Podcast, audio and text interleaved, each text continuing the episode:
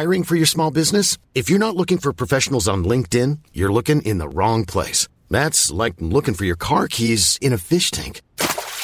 LinkedIn helps you hire professionals you can't find anywhere else, even those who aren't actively searching for a new job but might be open to the perfect role. In a given month, over seventy percent of LinkedIn users don't even visit other leading job sites.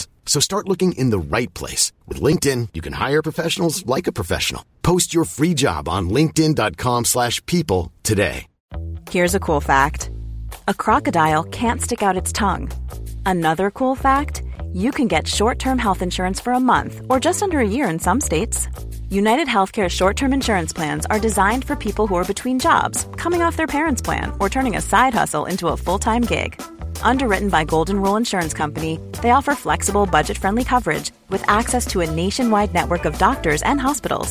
Get more cool facts about United Healthcare short-term plans at U H one dot com. It's that time of the year.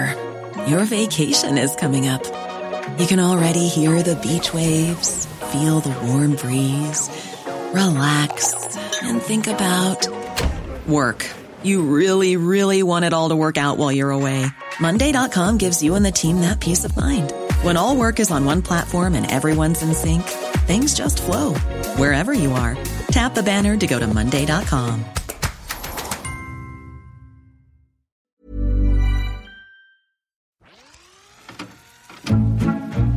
נורית גפן ודליה גוטמן באות בזמן מבית All In, הבית של הפודקאסטים. טוב, נורית, כאן אנחנו כאן, כן. אה, ניצולות המופע שלנו במוזיאון תל אביב. ניצלנו, אה, תכף נדבר על זה. אה, אני מודה שהיה מאוד מעניין לי לפגוש קהל, כן. מאוד מעניין, כי אתה, אתה מדבר ואתה לא יודע מהקהל נכון, שלך, פתאום נכון. אתה רואה קהל. אבל אני מודה שאחרי זה הרגשתי נטושה ובלי כוחות, כמו בשיר של נתן יונתן, נטוש ובלי כוחות. כן. ממש דוללתי, זה טבע כל כך באנרגיה, כן. ו- וריכוז והתכוונות, ו... בקיצור, אז תכף נדבר על זה. אני, אני פשוט רוצה לפתוח בתיקון. כן. בפעם שעברה דיברתי ושיבחתי את הסדרה חילוניות בכאן אחת עשרה. כן. אמרתי, אפילו שרן ארז, כן. אה, צריך בפרוס השנה החדשה, כן. להציע למורים, אחרי שהוא השיג להם הישגים כלכליים שהגיעו להם, כן. להגיד להם, תשמעו, עכשיו אני רוצה להמליץ על משהו ערכי, ולהמליץ להם על הסדרה חילוניות בכאן אחת עשרה. ולא ידעתי כמה אני צודקת בדבר הזה, כי יום אחרי זה, עורך דין אילן בומבך, ביטל את החשיבות של מגילת העצמאות בכלל, שזה היה, שזה ממש ערער אותי הדבר הזה, זאת אומרת, אז הכל, הכל נחרב, מההתחלה, הכל רועד, הכל לא יציב, הכל תובע הוכחה מחדש, אין, אין כאילו במה להאחז, אבל לא אמרתי את הדבר הכי חשוב על הסדרה הזאת חילוניות, שאגב גם שר החינוך צריך לראות אותה, וכמובן אני פונה לכל החברים שלי, כי היא קיבלה עכשיו משנה תוקף, לא אמרתי את הדבר הכי חשוב, שהעורכת והבימאית והיוצרת, ענת זלצר, שעשתה יחד עם מודי ברעון. אבל דיברנו עליה. נכון, אבל לא, לא בפעם שעברה, לא הזכרתי בהקשר של חילוניות את שמה של ענת. את בטוחה? בוודאי, אפילו התנצלתי בפניה. 아, אז עכשיו okay. אני עושה את התיקון, ואני אומרת שענת זלצר הפיקה, בימה, ערכה, הגתה וכן הלאה, ו...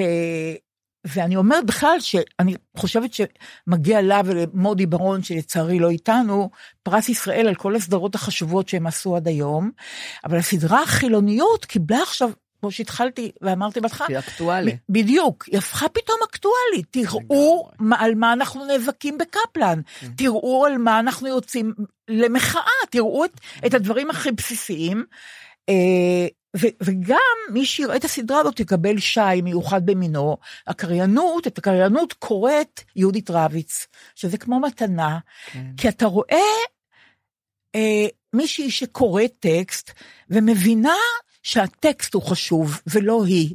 כן. אין שום איטונציות מיוחדות, אין שום אה, רצון לרצות, אין שום משחקים בכל, אין שום חנופה, כל ניטרלי, כן. שרק מעביר את הטקסט, כן. מעביר את המסרים. הנושא, הוא במרכז. לגמרי, ממש, כן. את, את, את מבינה שיש לה כבוד לטקסט, ומה שחשוב זה הטקסט, ולא אינטרפטציה שלה.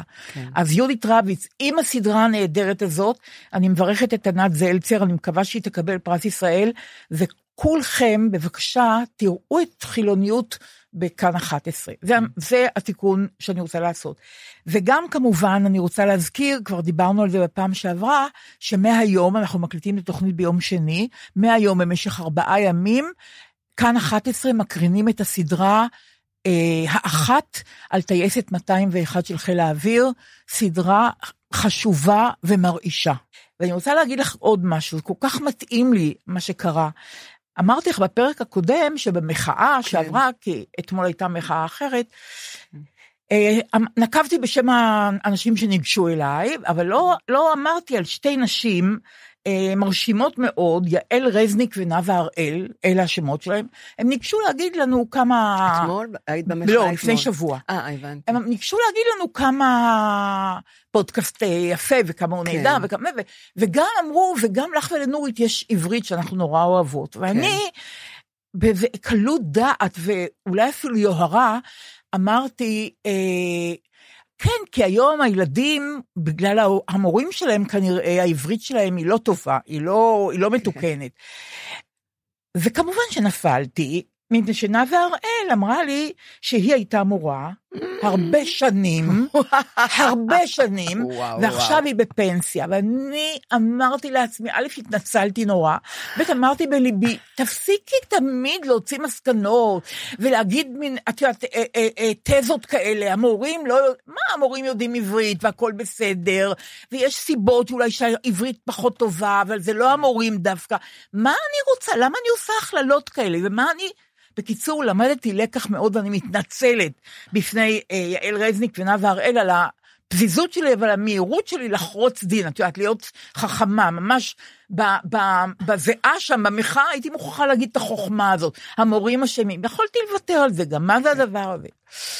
אבל עכשיו אני רוצה לדבר איתך על משהו הרבה יותר אינטימי. כן. היום באתי הנה בקו שלוש.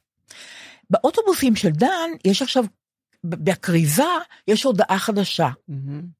באוטובוס זה נוסעים אנשים שלא שילמו. בבקשה לתקף את הרב-קו. כן. ואני יודעת שאני תיקפתי את הרב-קו. לא צריכה...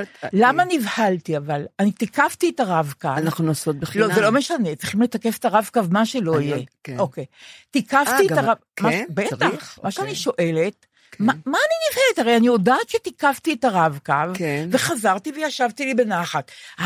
ההודעה הזאת בקריזה, נוסעים פה אנשים שלא תיקפו את הרב-קו. אני מרגישה אשמה, לא, ואני נורא, למה אני מרגישה אשמה? מה זה הדבר הזה? הרי אני יודעת שתיקפתי את זה. אז מה זה שיגעון? איך את יודעת מתי זה נגמר? לא יודעת, אבל זה לא משנה עכשיו. אני שואלת אותך, למה אומרים... על הבהלה שלה. נכון. קודם כל, למה אתם מדברים אליי בכלל באוטובוס? לא, כי הם רוצים שאנשים ישלמו על הנסיעה. אבל די, אם כל הזמן מברברים במוח, אני כבר לא... אני באה לאוטובוס כדי לקבל שקט. נכון, נכון. אני באמת, אני נוסעת באוטובוסים, כי אני אוהבת שיש שקט, כל אחד באייפון שלו ושקט. אלה ששומעים מוזיקה, דרך אגב, זה הזמן עכשיו להגיד. נכון. נהגים לא צריכים לשמוע מוזיקה, ולא חדשות. פעם עונה לנו בגסות הנהג, את זוכרת? כן, נכון. פעם אני ואת עלינו, והוא שם מוזיקה כל כך חזקה. נכון. והוא לא שומע, נכון. ואני לא צריכה לשמוע חדשות, נכון. באוטובוס הנהג צריך להיות מרוכז בדרך, נכון. משעמם לך, נכון. לכולם משעמם במקומות העבודה, לא נכון. לכולם, אבל נכון. אני אומרת, נכון. זאת העבודה שלך, להיות על הדרכים, נכון. מה נכון. פתאום אתה שומע מוזיקה, ולמה נכון. חדשות, ולמה אני צריכה לשמוע חדשות באוטובוס, אז אבל, באמת, אבל תגידי על הבעלה הזאת. שלי, מאיפה היא נובעת הבעלה הזאת? הרי אני תיקפתי את כרטיס הרב-קו. אני חושבת שאנחנו מבועלות. אנחנו כל מדור... הזמן אני מבועלת? אני גם, מדור אחר, ובזמנו המורים היו אוטוריטה, לא כמו היום שמרביצים למורים התלמידים. פעם הייתי צריכה לעמוד שהמורה הייתה נכנסת לכיתה. למה זה קשור לבעלה? אני חושבת, ש... אני חושבת שאנחנו, אנחנו, אני לפחות, כש... מישהו מדבר אליי, זה כמו הקלה בצייד הפרפרים, שפתאום יוסי בנאי מדבר מהרמקולים בגן, יש איזה משהו מתוך רמקול שנשמע, שהוא מעלייך, שהוא, איך אומרים, דאוס אקס מקינה, אלוהים מן המכונה, כמו בהצגות של מולייר, לפתור את הבעיות, לזרז את ההצגה, פתאום יש איזה קול לא שייך בכלל, והוא מקדם את העלילה. אז יש משהו ברמקול, שאת שומעת הודעה ברמקול, גם בים אפילו, מציל, את יודעת, רגיל. הוא מדבר ברמקול, אני נבהלת גם, את מבינה? כשאני, כשטסתי, כן, אני כבר לא טסה, כשטסתי, כן, כשהייתי ניגשת לדרכונים, לא, כשהייתה בדיקת דרכונים, היו בודקים לדרכון שלי, הייתי בטוחה שעוד רגע מוצאים שמשהו לא בסדר בדרכון. כשהייתי מגיעה לניו יורק, באישון לילה, המטוס מגיע, ואז יש אנשים כאלה מפחידים במחס, בבדיקת דרכונים. כי הם קשוחים. קשוחים, והם קצרי רוח, והם כועסים. את יודעת איך הייתי מבועלת שהם ימצאו עליי משהו? מה הם ימצאו עליי? שהם יפתחו את הדרכון, ופתאום הם ימצאו, תמיד יש לי בהלה בבדיקת דרכונים. אז זה לא בהלה רק באוטובוס דן, זה בהלה כללי. איכשהו יש לי, זה בעלה בסיסית כזאת, כן. שמתעוררת מדברים אה, אה, אה, לא רציונליים. אבל אני אגיד לך, כי זה משהו כנראה מהעבר שלך. יכול להיות. הכל הסמכותי הזה, כן. שאת לא רואה אותו, הוא נשמע ברמקול. כן. אותי זה גם מפחיד. כן. אותי זה גם מפחיד. לא יודעת, יש לי אם זה... היה עומד מישהו מולי ומדבר אליי, את לא, את לא מפחדת, נכון? נכון. אם מישהו היה במלך, אה, דליה, את צריכה לתקף את, את הרב-קו, נכון? לא היית נבלת, אבל שזה יוצא, אנחנו לא יודעים איפה זה יוצא. לא, אבל תראי, עלה היום כרטיסן. כן. והוא בדק את כל הרב-קו, אצלו במכשיר, כן. כשהוא בדק את זה, חשבתי, אוי, אולי הוא גלה שלא תיקפתי, אבל תיקפתי. אבל אני אומרת לך, זה, זה בהלה, חוסר ביטחון הזה. לא יודעת, זה גלותיות, אגב, לא, קיצונית. לא, את לא גלותית, אבל מה פתאום? אבל הנה, מה זה הבהלה? נולדת פה. מה אני מפחדת? אני מפחדת בסופר, אני מפחדת בבדיקת דרכונים, אני מפחדת... זה הכל מהילדות שלנו, משם זה בא. אבל מה עשו לנו? למה זה... מה היה בילדות שלנו? עשו לנו הרבה, אל תשכחי. עשו לנו הרבה. כנראה עשו לנו הרבה. לך ירביצו בבית. לא. אני חטפתי מכות עם החגורה של אבא שלי. מה את אומרת? מה זה חטפתי? חט... הייתי, יום אחד קבעתי, אבל כולם חטפו. כן. אחי, לא... אחי לא חטף, כן. אחי לא חטף. כן. אני הייתי ילדה אה, רעה, מה שנחשב, ואז... אבל עם עם חגורה. עם חגורה, כי כולם, כולם, את, אתמול ראיתי, אה, ראיתי איזה סרט, וגם הוא מוריד את החגורה, ורץ אחריו להרביץ לו. אה, וכעסת על אבא שלך שהוא עשה את זה? אה, לא, זה היה טבעי, קיבלתי אה, את אוקיי. זה. בגלל זה אני לא מרגישה גם שאני ילדה מוכה היום. אין לי בעיה. אני אגיד לך למה אני שואלת אותך. אבל רק אני רוצה לספר את הסיפור. יום אחד, הייתה לי חברה, הדרה, הכי טובה שלי, אחת הכי טובות שלי, ואמרנו בואי נלך לסרט. אורלי נדמה לי, בנחלת יצחק, אז אמרתי יאללה בואי לסרט. היא אמרה רגע, אני צריכה לעבור בבית, ההורים חייבים לי מכות. וואה. ההורים חייבים. אמרתי, טוב, בואי נלך אליך הביתה, ירביצו לך, ונמשיך לקולנוע. כן, סיפרתי זה פעם. אני סיפרתי את זה? היא נכנסה, הדרה נכנסה הביתה, הרביצו לה, אני ישבתי בחוץ, כי עליהם בית קטן, יצאה החוצה, תחת אדום, יצאה החוצה, אמרתי, אך, אך, עם החגורה, הלכנו לסרט ונגמר. אבל איך את לא כועסת על אבא שלך שהוא עשה את זה? כי לא... אני לא, לא, לא, לא, אני לא יחידה, אח שלי לעומת זה, לא ירימו לב יד אף פעם. את רואה? אבל כי הוא היה ילד טוב, הוא היה ילד טוב. אני הייתי ילדה, רעה כנראה. תראי, יש לי עבר בהרהור, כן. אני מודה, פסיכולוגיה אפילו לא בגרוש, פסיכולוגיה נחותה, מה שאני אגיד לך עכשיו, כן. כי ממש זה לא התחום שלי, ומה אני נדחפת. אבל בגלל שאנחנו נוצרה בין שתינו קרבה, אני רוצה לשאול אותך, פעם אמרת שאת לא זוכרת כלום מאבא שלך. כלום. כלום. רק דבר אחד אני זוכרת, זה הכל, אבל... ואני שואלת, זאת. האם זה לא קשור גם שנים. לזה, לאיזשהו קו שאת לא יודעת אפילו? יכול להיות שהתח... אני, אני, נור... אני מאושרת שאני יודעת להדחיק, אני מאושרת. נכון. כי אם לא הייתי מדחיקה, הייתי היום בברבנל, מאושפזת. אני כל כך יודעת להדחיק דברים, וזה מה שמציל אותי פה. אני מסכימה איתך, זה כאילו נגד מה שהפסיכולוגיה דוגלת, בדיוק, אבל כן. אני נורא מבינה אותך, ואת יודעת מה? יש גם כיוון כזה עכשיו, נדמה לי. כן? אני, ש... כן. בעד? ש, ש, שבעד, כן, שפתאום מבינים את המעלות שיש להדחקה, כנראה בדברים מסוימים. אני לא יודעת, לא יודעת להגיד לך. אני, כן, אני, למרות אני... שהפסיכולוגית לא עזבה אותי. את תזכרי משהו טוב מאבא שלך, תזכרי... הוא היה בן שלושים ותשע, אני הייתי בת שש עשרה, ואני אני גם הלכתי הרי לסרט באמצע השבעה, כעסתי עליו כל כך, למרות שהוא סבל חמש שנים. שאני מעריצה את אמא שלך שיר, שתה לך. אמא שלי ממש, מה, כן. ממש, כן. הבינה אותי. נכון, ואני נכון. ואני הדחקתי אותו לגמרי, אח שלי זוכר כל פרט, הוא קטן ממני בחמש שנים, הוא אומר, איך את לא זוכרת את אבא? אמרתי, רק אני זוכרת שרקדנו בשרתון כל שבת, פייפ אוקלוק עם החברים שלהם, לפני שהלכתי לצופים, הוא היה לוקח אותי, והייתי רוקטת אותו טנגו עם אבא שלי. אבל את לא זוכרת מהלוויה כלום, את לא זוכרת מהשיבה. לא הייתי, בכלל שהייתה לוויה, אני לא זוכרת. אני באה אליו כל שנה לקבר, אבל אני לא זוכרת את ההלוויה. נורית, אני שואלת אותך, והייתי בת שבע עשרה או שש עשרה שבע עשרה. את חושבת שזה קשור לכעס באמת עליו, שהיה לך כעס עליו שהתחק? שהוא הלך, כן? אה, שהוא הלך, מעניין. אני סבלתי כבר חמש שנים מהכאבים שלו שהוא צרח.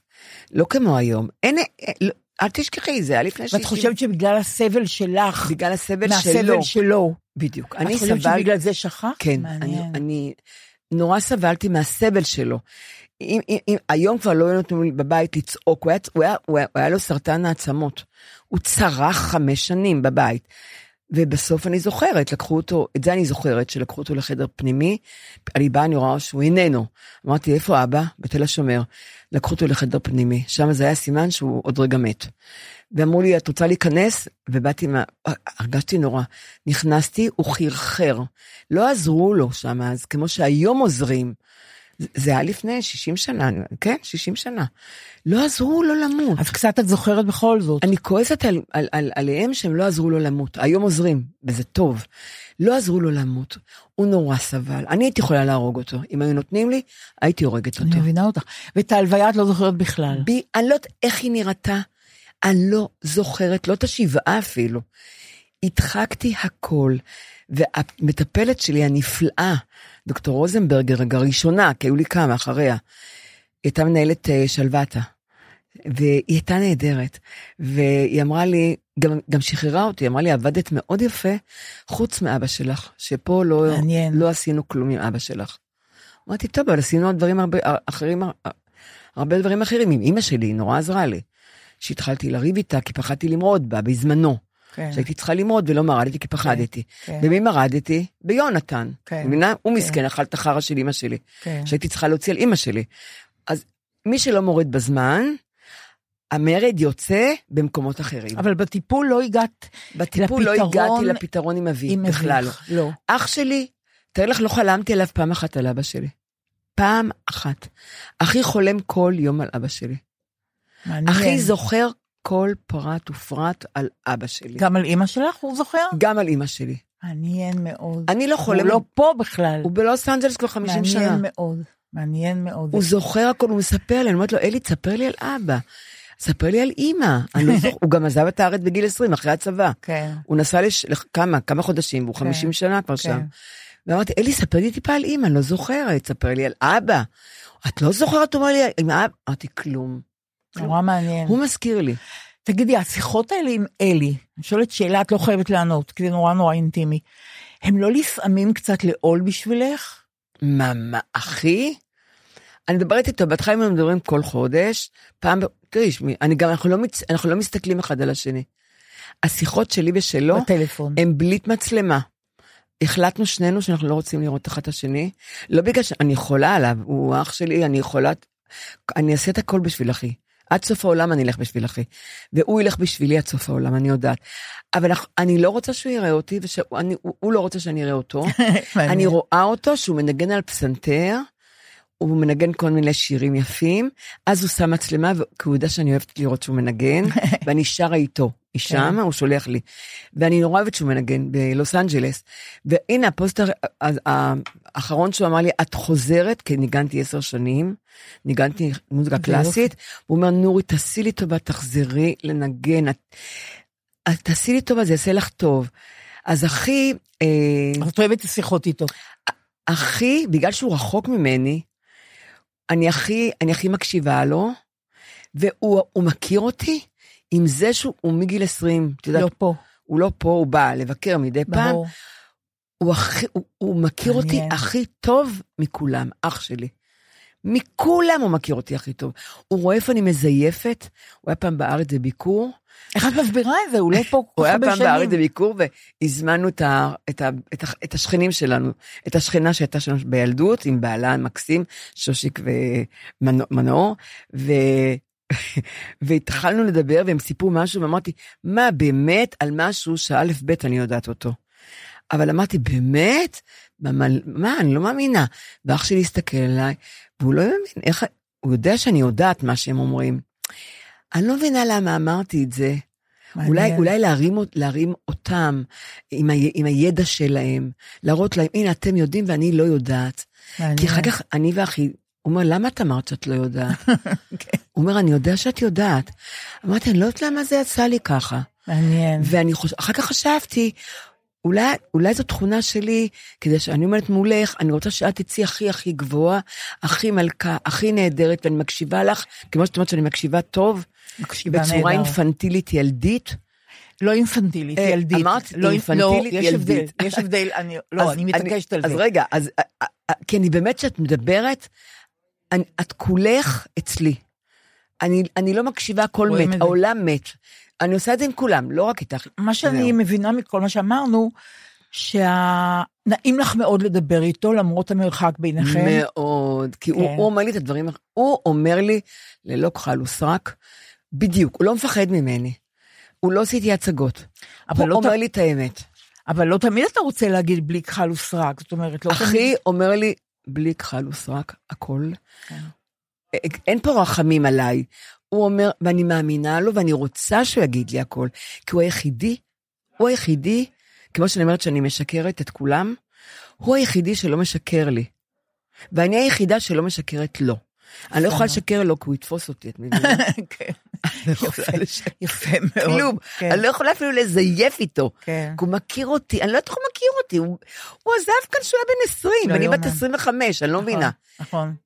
הוא מכיר אותי. כן, גם גנטיקה, גם בכל זאת ילדות משותפת, גם זה, כאילו אתם פותחים אלבום תמונות כשאתם מדברים, אנחנו מאוד פותחים, נסענו ללאס וגאס יום אחד, שהייתי שם לפני המון שנים, ודיברנו בדרך על אלוהים, הוא דתי, והבנות שלו חרדיות, ואני חילונית, והתחלנו לדבר על אלוהים, והרגשתי שזה לא פייר מה שאני עושה איתו, ו... אבל דיברנו באמת בדרך, ומסתבר שהתעללתי בו שהוא היה ילד. והוא התחיל לתת לי דוגמאות, מה עשיתי לו, שההורים היו הולכים מהבית. חמש שנים צעיר ממני, הוא אומר לי, את הפחדת אותי נורא. אבל הוא לא נותר לך טינה. מה? לא נותר טינה. ממש לא. אבל הוא אומר, נורת, את נורא הפחדת אותי, לאמא היה פרוות שואל, כזה, פעם סבתי הביאה מפולניה, כזה מין שואל, כזה, לא מעיל, רק כזה לצוואר. וכאן היה בצד, היה ראש של שואל, עם כפתורים של שואל, כאלה, הכל, אבל פרווה אמיתית של שואל, שסבתא שלי הביאה מפולניה, והיא נתנה לאמא שלי. אז הייתי מוציאה את האמא שלי, לא, לא, לא לבשה את זה, כי חום אימים פה. סבתי חשבה שבא מוורשה ויש כאן קרח, שלג. ואז שההורים היו הולכים, הייתי שמה את זה, והייתי מפחידה אותם הראש של השואל, והייתי עושה חושך, והעיניים היו נוצצות מהכפתורים הזכוכית. והוא אומר, את לא כמה הפחדת אותי ונבהלתי מהשואל הזה. אמרתי, באמת? הוא אומר, את צוחקת? הוא אומר, את הרגת אותי. אז כל הדרך ללאס וגאס התנצלתי. אני מצטערת שעשיתי ככה, אני מצטערת על זה, אני מצטערת על זה. והתנצלתי בפניו על הכל. אבל זה לא היה מי, אני הפחדתי אותו קראתי גדולה. והבחורים מתעללים בקטנים תמיד, את יודעת. סיפרת לו שהיה מופע במוזיאון תל אביב? עוד לא דיברנו, עוד לא דיברנו. אה, אוקיי, מעניין. דיברנו בראש השנה רק. לא, לפני, לפני ראש השנה. אני לא אומרת ראש השנה. אני לא אוהבת להגיד ראש השנה, אני לא אוהבת לברך, בואי נגיד את זה. כי אז מחזירים לך עוד פעם. ועול, ועול כבד. את זוכרת שדיברנו על זה? כן, ועול כבד. שדי לסגור את הוואטסאפ הזה, הטיפשי, שנה טובה בקבוצת נאטו? נכון. הרי לא אומרים נורית, אישי. כללי. כללי. אז אני מקבלת כאלה המון. המון. אז מה אני שולחת? אני שולחת אימוג'י. יפה מאוד. אני אפילו לא עונה שנה טובה, אין לי כוח לזה. את לא שולחת האימוג'ים המבהילים שלך, אבל אני מקווה. לא. לא, יותר רק ג'ירפה עם שני לבבות בעיניים. אה, כן ג'ירפה את שולחת. הג'ירפה נחמדה. כן, זה גם נורא מתאים לראש השנה, אני מודה. באמת צריכים לדבר על... פעם היו ברכות. זה גם היה עול כבד, אבל... אבל לא משנה, אבל נהנינו לשלוח עם הזהבים, עם הזה. כן, אבל זה עול כבד למלא ולקנות, וללכת לדואר ולשלוח. מי צריך את זה? כאן בוואטסאפ, האמת שלא קיבלתי כאלה גנרים, כולם היו דליה... אה, לא גנר? לא, לא קיבלתי גנרים, תודה לאל. אני קיבלתי גם גנרים. אני מסכימה איתך שזה עול. מצד שני, יכול להיות שאם לא היו מברכים אותי, אז היה אכפת לי, אני לא יודעת. אני צריכה לשאול את עצמי. זה לא נראה לך מיושן להגיד לך? כן, אבל אני בן אדם שמרגיש ברגע כיפוח מכל דבר קטן, ויכול להיות שאם לא היו שולחים לי, אה, לא שלחו לי, ולכולם שולחים, רגע, ומה את מעדיפה? שהתלפינו ויגידו לך שנה טובה בטלפון ושעה שיחה? לא, לא.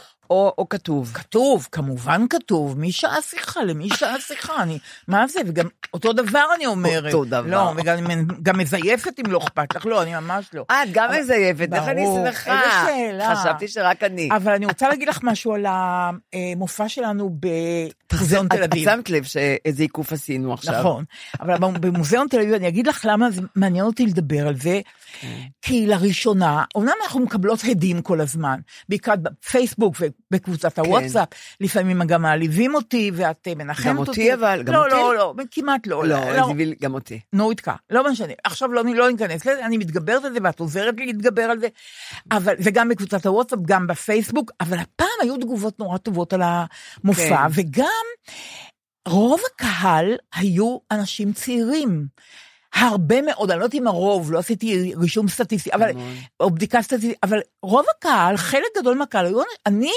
רוצ, רוצה להבין את פשר העניין הזה, תראי, נכון שאנחנו כבר המון שבועות עושות את זה, ואנחנו יודעות שאוהבות את זה, ואנחנו בראש המצעד וכן הלאה, אבל בכל זאת לא הבנתי, אין לי את הפענוח, מה בכל, מה הסקספיל של הדבר הזה, מה עובד, גם אני לא יודעת. מה שאני רוצה להגיד לך ש... שתי, אני, אני וגם את היינו נרגשות, אני חושבת מאוד, שתינו על הבמה, מולנו הקהל הזה, ועכשיו בבקשה, דברו ות, ו, ותשעשעו אותנו, נכון. או תעניינו אותנו יותר נכון, כן. אבל קודם כל כשהגענו, אני הייתי נורא דרוכה, ראיתי כרזה גדולה על מוזיאון תל אביב. כן, נכון. אנו מכריזים בזאת על מחויבותנו הבלתי מתפשרת לערכי מגילת העצמאות, נכון. שנחתמה במוזיאון תל אביב, בהי באייר תש"ח. נכון. זה, זה, זה נסח נכון. מכל כך שמחה ו... וביטחון, ואיכשהו נכנסתי, ב... הכניסה שלי למוזיאון תל אביב הייתה חגיגית יותר לעולם כן. אסיה. כי הרגשתי שמישהו לוקח פה אחריות, את יודעת, זה גם היה באנגלית על יד. נכון, צודקת, עברית ואנגלית. היה צריך גם בערבית. את צודקת, אני מסכימה לגמרי. עוד אחד בערבית. אני מסכימה ואני פונה למוזיאון תל אביב, הרעיון של נורית הוא נהדר. צריך, עשיתם בעברית ואנגלית. לפני האנגלית אפילו זה היה צריך להיות בעברית ואנגלית. אתם צריכים להוסיף את הטקסט הזה בערבית. לגמרי. לגמרי, מסכימה איתך, זה ממש רעיון מצוין. אבל זה היה נורא כיף לראות מרחוק את ה... נכון, נורא יפה, כאילו קיבלו את פנינו בלקיחת אחריות. יש לנו גב, יש לנו... כן, נכון, נכון. ואז התחלנו לדבר על הבמה, ואמרנו מה שאמרנו. אחר כך אני רוצה להגיד משהו שאני לא אשכח. כן. רק קטנה, אחר כך טוב, אחר כך. לא, תגידי עכשיו. לא, לא, אחר כך. בקשר לזוג משקפיים שנשכח בה. מצאו אותם. לא, אבל אנחנו לא יודעים למי זה שייך. כן, מי ששייך כתב שהוא קיבל אותם. את רצינית? כן, בפייסבוק. די, דליה. בחיי. בפייסבוק? בטח, קיבלתי את המשקפיים, תודה רבה, הצלתם אותי. יאה, את יודעת למה? כן, זאת שלקחה, שנתת לה. היא יצרה, יצרו איתה קשר. אני רוצה להתנצל בפניה, כי היה לרגע נדמה לי, שהיא לקחה את זה לעצמה. חס וחלילה, היא תרחה והיא מצאה, וזה המשקפיים חזרו לבעלים של המשקפיים, כי אמרה לי, אני אכתוב, אמרתי בוא ניתן, אבל כבר היה לילה, אין לי מי לתת למוזיאון, רק לשומר, וזה משקפיים מאוד מאוד יקרים, מאוד, נכון, אני לא זוכרת את שמה, אבל את שם שתיהן, של זאת שלקחה איתה, וזאת שלה, כן, נכון, והיא אמרה לי, תני לי, היא ראתה שאני מבוהלת, יו, יו, אני לא רוצה, והיא אמרה לי, גם אני אפסם בפייסבוק, וגם בעוד איזה מקום, והוא יראה ואני אתן לו את זה. ואמרתי, אני לא קוראת כלום, היא לא נתנה לו. איך, באמת? כן, כתוב. את לא מבינה מה עשית. היא כל כך מודה שהמשקפיים חזרו אליה. מי זה, הגבר או אישה? אישה. אישה, והייתי בתוכה זה של שני גברים שישבו בצד. לא, לא, לא, לא. אגב, מה שהיה מוזר ומעניין. דליה, עשית לי את היום. מה שהיה מוזר ומעניין. רק אני אגיד עוד דקה. סליחה לגברת הנחמדה, שהציעה את ההצעה הזאת הנחמדה. נאמנה. אני מצטערת שפיקפקתי, אני מצטערת. לא, היא עשתה ממש מצווה. אוקיי, טוב, מצווה. אבל מה שאני רוצה להגיד לך, שא' היו אנשים צעירים בקהל, ילד בן שבע עשרה, שבא עם אמא שלו. נכון, ילד בן שבע עשרה, אבל היו עשרים, שלושים, ארבעים, חמישים, לא רק שישים, שבעים, שמונים, מה שחשבנו שיהיה, שזה נורא מוזר. וב' מה, מה הרגשת ב, ב, לאורך האירוע הזה? מה הרגשת? ראית שמגיבים, שצוחקים, שמוחאים כפיים, שמקשיבים, ששואלים שאלות, שמישהו, מישהי ביקשה שנעשה את זה פעמיים בשבוע. בדיוק. מה, מה, מה מה הרגשת תוך כדי האירוע הזה? האמת, שירה הייתה בקהל, כן, הבת שלי, כן. עם שתי חברות שלה, וממנה הכי פחדתי, כי אני הולכת ללכלך עליה, לכלכתי עליה כן. במופע, כן. וירדתי עליה במופע, כן. והאמת ששירה קיבלה את זה בהומור, היא קיבלה את זה באהבה, והיא נתנה לנו, היא אמרה שזה היה, היה נפלא, עלייך גם היא אמרה שהיית נהדרת, והיא אמרה שהצמד, אנחנו כצמד מאוד מאוד מתאימות, מעניין, ואמרתי, את לא נפגעת שלכלכתי עלייך, ואמרתי, לא, אני מכירה את החומרים שלך, אם את לא, לא הפתעת אותי, אבל יפה שהיא נהנתה, כן, היא נהנתה נורא, והקהל, אבל אני הייתי מאוד מבוהלת, שוב, אני אומרת לך, כל הזמן? רוב הזמן הייתי נורא, כי פחדתי שאני לא יודע מה להגיד, פחדתי, את היית, את יודע, שוב, אני אומרת, את מגיעה מאוד מסודרת, מאוד מאורגנת, וגם הסברתי, אני חושבת שהסברתי יפה מאוד, מה ההבדל בין מפיקה למפיקה בפועל. נכון, אבל המון, את דיברת, והקהל התמוגג מצחוק ומנחת, אז אני לא מבינה איך להרגש בזה. אני לא יודעת, אני מבועלת, אין לי ביטחון, מה אני אעשה? אין לי ביטחון. אבל בסוף, בסוף, מה את חושבת? בסוף שכבר כולם ניגשו אליה. והיה מוצלח או לא, מה את חושבת? אני חושבת שזה היה מוצלח, כי ניגשו המון, ודיברו איתנו. וכשראיתי את הילד בן ה-שבע עשרה, שאימא שלו אמרה שהוא עשה בתשומת ליבה, לפודקאסט, וילד בן שבע עשרה, ראיתי, שרציתי לספר על הבריחת שתן שלי במסיבה, אמרתי, אבל איך אני אספר? ילד בן שבע עשרה, והוא כבר שמע את זה בפודקאסט, מבינה? בדיוק, בדיוק. ושגם ילמד מגיל שבע עשרה, שיש אנשים שבורח להם הפיפי. נכון, זה נורא חשוב ללמוד את זה בגיל שבע עשרה, את צודקת מאוד, ממש, לא חשבתי על זה, ממש נורא חשוב, עכשיו אני מבינה למה זה חשוב כל כך, לראשונה אני מבינה למה זה חשוב כל כך, אבל אני רוצה להגיד לך משהו אחר, בגלל שאנחנו כל הזמן מבררות, מה יש בפודקאסט, ולמה אוהבים, ולמה זה, ולמה זה, ולמה זה, אז ראיתי בפייסבוק, שגם אנשים מינם לבין עצמם, כותבים על זה, ומעלים הרהורים שלהם, מה יש בזה שמושך את ליבנו? אני פחות, איפה את רואה את זה? ב... בעוד בזמן, יש עמוד בפייסבוק בעוד בזמן. אני צריכה לכתוב בעוד בזמן, ואז אני רק רואה את הקיר שלי. לא, לא, לא, בעוד בזמן, את כותבת. אז אני מפסידה המון, אני מבינה. ממש, כותב משה נוח מטות, שהוא פסיכולוג מראש העין. אוקיי, לא ראיתי אותו. דליה ונורית היקרות, שנה טובה. רציתי להתייחס לשאלתכן החוזרת והמעניינת, מהו סוד הצלחת הפודקאסט. כן, יש לי הצעה, אשר שולחת אותנו למחוזות האבולוציה האנושית, אל הנטייה הטבעית של רובנו, להנות מהקשבה לקולות המבוגרים בקרבנו, ואל דבריהן. כמו בתקופות קדומות ושבטיות, בהן בני המשפחה המבוגרים, היו חיים בקרב הצעירים, למבוגרים יש תפקיד פסיכולוגי ארכיטיפי יקר מפז. מבוגרות מדברות, קולותיהן נוסחים ביטחון של המשכיות, דבריהן מעוררים, צחוק ועצב בריאים על החיים, הן מדברות ממעוף הציפור הצופה על החיים עם רום השנים. מאוד יפה, זקנות, זקני השבט. כן, גם התוכן, גם הכל, יש בהם איכות מרגיעה מנחמת. אגב, מישהי כתבה שיש לי קול היסטרי, אז אני שמחה, ש... כן, היא כתבה לי בפייסבוק, אבל אני שמחה שהוא כותב איכות מרגיעה מנחמת, כמו חמצן חברתי אשר בעידן המודרני עבד לו, או השתנה. אולי בדומה לתחושות שעשויות להתעורר אצל ילד במיטה לפני השינה, כשהוא שומע את קולות המבוגרים, צחוקם ורחשם. כן. קולותיכם וחוכמתכם כמו עוטפים אותנו בהרגשה השלייתית שהכל בסדר.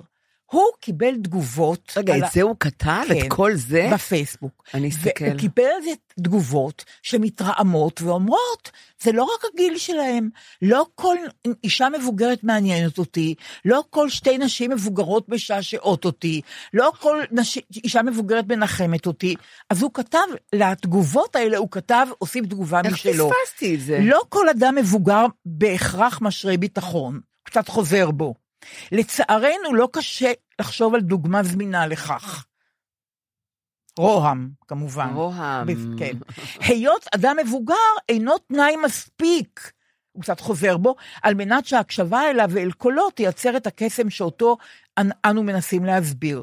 כמו כן, ההתייחסות אל הגיל נועדה להצביע על ייחודו והצלחתו של הפודקאסט, על פני הרבה פודקאסטים טובים אחרים. וההסבר הזה מתווסף אל המובן מאליו, היות המגישות אמיתיות, כנות ישירות, ערכיות, חכמות, מצחיקות ועוד. Mm. זאת אומרת, הוא קצת נסוג מהעניין שזה רק הגיל, שזה לא רק, זה ממש לא רק הגיל, אלא זה עוד דברים. כן. ואז כותבת תמר ליאני שם טוב. כן. היא כתבה לי את זה בפרטי, אמרתי לה שאני אקריא את זה, בפרטי בפייסבוק. כן. איזה כיף של פודקאסט, היא כותבת. כן. אני שומעת רק אותו כבר שבוע רצוף. גרמתן לי להתאהב באימא שלי מחדש. Mm. היא נושקת לשמונים. Mm. זה נורא שווה זה את ליבי. זה שווה לנו. פעם היא הייתה מעצבנת אותי מאוד, בזכותכן גיליתי אותה מחדש, אוי. ומעכשיו אני מקשיבה בקשב רב לסיפוריה, צוחקת מהבדיחות שלה, ומעודדת אותי ואותה להיפרד בעודנו בחיים. יפה. תראי כמה אינטליגנטי. מאוד. בדיוק כמו שהמלצתן בחוכמה רבה. אני בעיקר מגלה כלפיה עכשיו, בזכותכן, הרבה יותר חמלה. אוי. בעבר, כשהיא דיברה על הקשיים בזקנה, זה עצבן אותי מאוד, ועכשיו זה מעורר בי אמפתיה. כן. הענקתן לי הצצה אובייקטיבית לשאלה, כיצד נראים החיים עם מבט בוגר יותר, כן. וגיליתי שהרבה דברים הם חוצי אישיות, מגדר ורקע, והם פשוט תולדה כל כך טבעית ויפה של החיים. אוח, מקסים. תמר ליאני שם טוב, כל כך יפה, נכון. ובעיקר עזרנו למישהי, להתקרב נכון, לאמא שלה, בלי שהתכוונו לזה בכלל. נכון, אגב, חשוב. גם נועה הייתה ב... נועה צילמה, נועה את כל צילמה, המופע. בדיוק. את ראית ו... כבר את הצילומים? לא, מה פתאום, אני עוד ראה הרבה זמן את הצילומים, אני לא אוהבת לראות אותי מצולמת, אני רק רואה דברים איומים ונוראים, אבל שמחתי שאת יודעת, שה, שהיא, מאוד, שהיא, מה? שהיא נהנתה, שהיא אמרה לי שאת יודעת, זה כן, הביקורת נועה, הכי... נועה, אחרי, אחרי אנחנו... היא מקסימה. כן, נכון. היא אבל, מקסימה. נכון, אבל אחרי אנחנו מפחדות מהילדים שלנו, נורי, את יודעת. שלנו, בדיוק, אז כשהילדים שלנו נהנים, אז כאילו ש... כן. בקיצור. הצלחנו. הם, uh, בעניין הזה, כן, אני חושבת שבעניין הזה, כן. Uh, אני רוצה להגיד לך, uh, על, לא, לא, לפני כן אני רוצה, את אמרת שיש לך, uh, שקיבלת המון טלפונים לפני ראש השנה. אה, על העמותות. בדיוק, רגע. וזה מעצבן אותי, אני רותחת מזה. אני לא לבד. אני, לא, מה זה את לא, אני מסכימה עם כל מילה, אז אני רוצה שתגידי אני, את הדבר, אני, בלי שאני אתעצבן. טוב, רגע. נכון, את בטח מכירה את זה גם. יש לי טלפון קווי, ויש לי, יש לי, כי אני בדירה סחורה, יש קווי של הדירה סחורה, על שם בעלת הבית.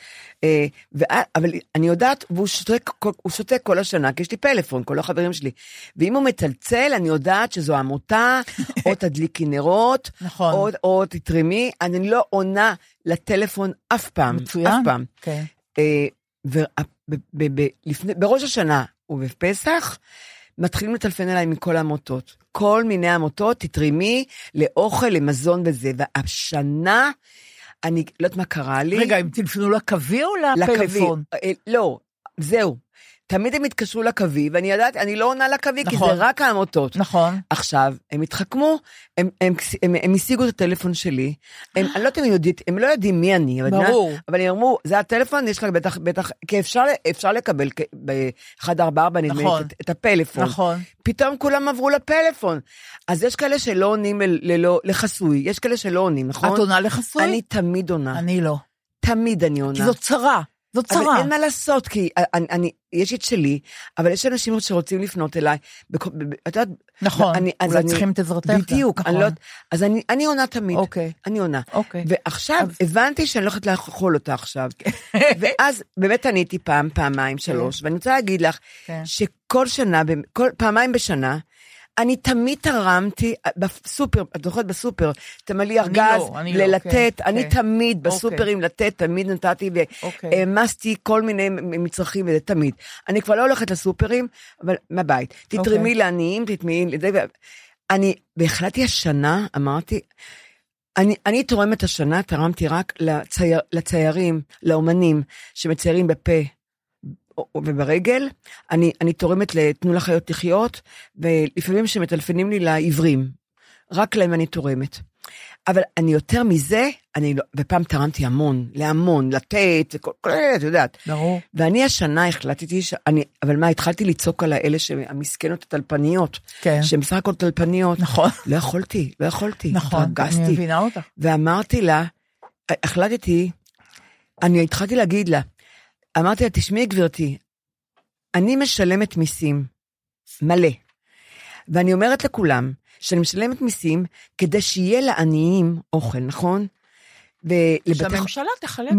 לבתי חולים, לכוח אדם לבתי חולים, לחולי סרטן, לילדים עם צרכים מיוחדים, לאלה נטעני, להוסטלים, שהקימו הוסטלים.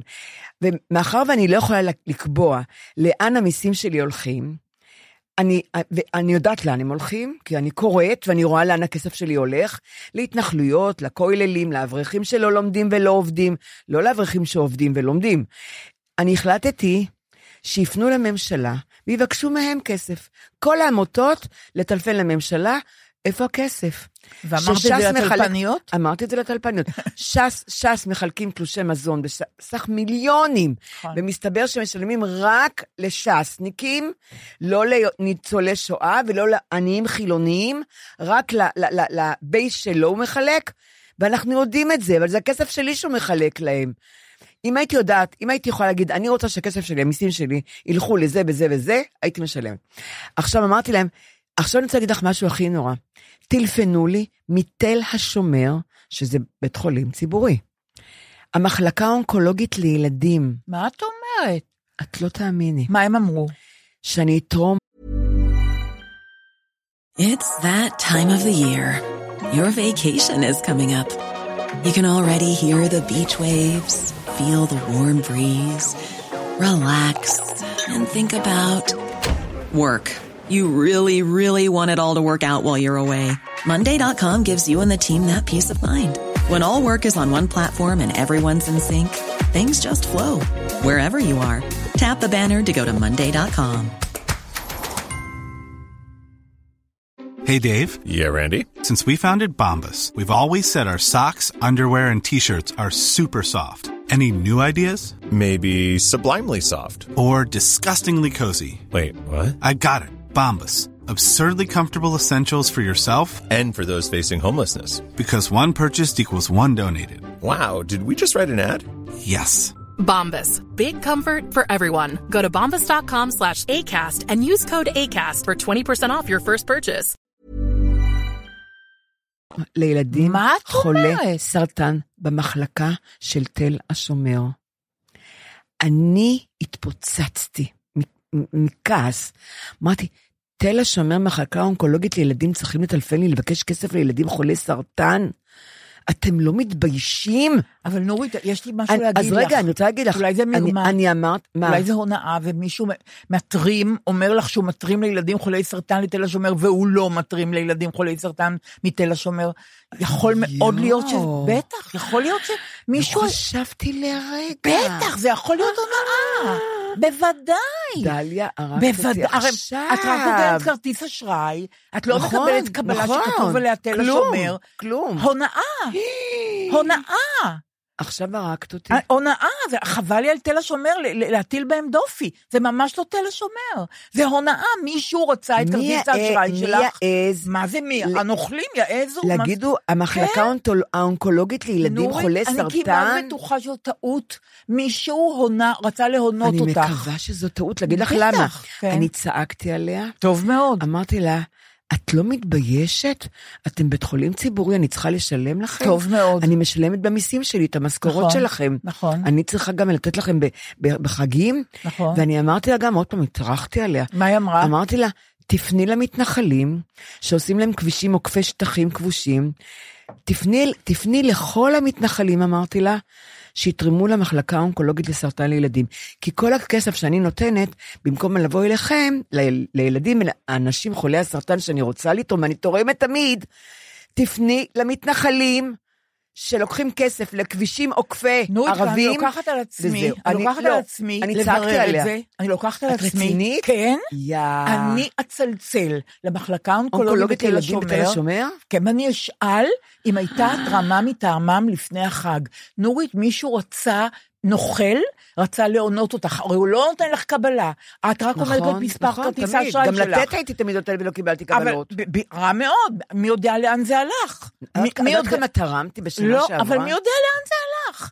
אני ממש פטי. אני רוצה תמיד, תראי, כשאני בסופר כבר אמרתי את זה, אני לא רוצה לחזור על עצמי. לא, בסופר אני ממלאה ואני יודעת, אני רואה את נוער עובד, אני רואה את צופים. לא, בסופר היא אומרת לי, את רוצה עשרה שקלים? אה, זה תמיד אני תורמת, כן. אני אומרת, לא, למי זה? היא אומרת, אני, אני לא, לה... לא, היא, היא מצרפת את זה לחשבון שלי, היא מבקשת נכון, עשרה נכון. שקלים, אני אומרת, לא, אני, היא אומרת, אני אומרת לה, למי זה? היא אומרת, אני לא יודעת, זה הסופר, אה. אמרתי, לא, אני תורמת רק למי שאני יודעת נכון? שאני תורמת, נורית, בעניין הזה של תל השומר, יש פה הונאה, את בטוחה, לא, דליה? אני לא בטוחה, אני כמעט בטוחה, אני לא מאמינה שהם היו מעזים, ואני לוקחת על עצמי לברר לפעם הבאה, הנה, תראי מה רשמתי, נורית, זה, זה, זה הזהרה, להמון אזרחים שישמעו אותנו וידעו שלא יכול להיות שמתל השומר עושים התרמה, תבדקו היטב ואל תתרמו. מחלקה האונקולוגית של הילדים, לשבת לי על המצפון שזה ילדים. זה העניין בדיוק, לעורר את רחמייך. אבל תראי כמה אני כעסתי, כי כבר הטריפו אותי קודם את כל העמותות האלה. אבל זה מה שהם רוצים. ברגע שאנחנו לא נתרום לעמותות האלה, אני פתאום נפלו, נפל, לא, לפני שנים שהכל היה בסדר, תרמתי תמיד, כל החיים אני תורמת, בלי קבלות, בלי כלום. אבל מה שאני אומרת, עכשיו אני חושבת, אני חושבת שלא צריכים לתרום גוש, כי אנחנו יודעים לאן הכספים הקואליציוניים הולכים. אני שמחה שסיפרת לי, כי אני אומרת לך, יש פה הונאה, יש פה נוכלות, ואני בטוחה שעושים את זה להרבה אנשים. את הרגת אותי עכשיו לגמרי. נכון, יש פה הרבה אנשים שמשלמים כסף, שתורמים. אני פטי, אני פטי. לא, את לא פטי, את בן אדם הגון, ומולך עומדים נוכלים. לא חשבתי לרגע שזה לא נכון? את מאמינה לי? בטח שלא, כי את תמימה. אני לוקחת על עצמי, לברר את זה מול תל השומר, לפני שאנחנו מטילים בהם דופי, ואומרים איך הם מעזים. אני כעסתי על תל השומר, מה פתאום, הם לא יודעים את זה בכלל, זה לא הולך אליהם. איך אתם, מישהו מחייג, את לא רואה אותו, את לא רואה מסמך, את לא רואה כלום, הוא אומר לך שזה לתל השומר, הוא יכול להגיד לך שזה למישהו אחר באותה מידה, ואת נותנת את כרטיס האשראי, צריך נורא להיזהר, מה זה הדבר? עוד רגע הייתי נותנת כרטיס האשראי, כי זה ילדים חולי סרטן. לא, אין, נורית, לא יהיה דבר. אותו דבר גם על האוכל, שהם רוצים אוכל ואוכל ואוכל ואוכל, אני יודעת למי אני נותנת. לא יהיה דבר, אין מצב שיהיה דבר כזה, אני אומרת לך. אני, טוב שסיפרת לי, טוב שנכון, אני לוקחת על עצמי לברר את זה באופן ישיר מולם. איך תבררי את זה, כן? לא כך קשה. את מכירה מתל השומר? לא, אני אכיר.